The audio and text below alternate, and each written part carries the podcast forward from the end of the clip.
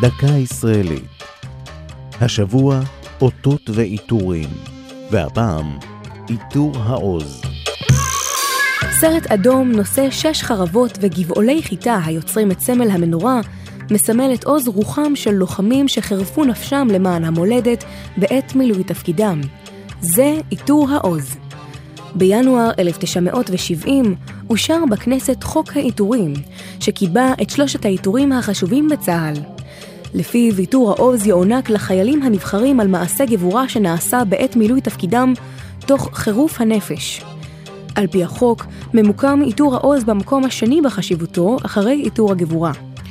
סגן עובד לדיז'ינסקי קיבל פעמיים את עיטור העוז במסגרת שירותו בחטיבת הצנחנים. בפעם הראשונה על פועלו במבצע עלי זית בשנת 55, פשיטת כוחות צה"ל על מוצבים סוריים סמוך לכנרת.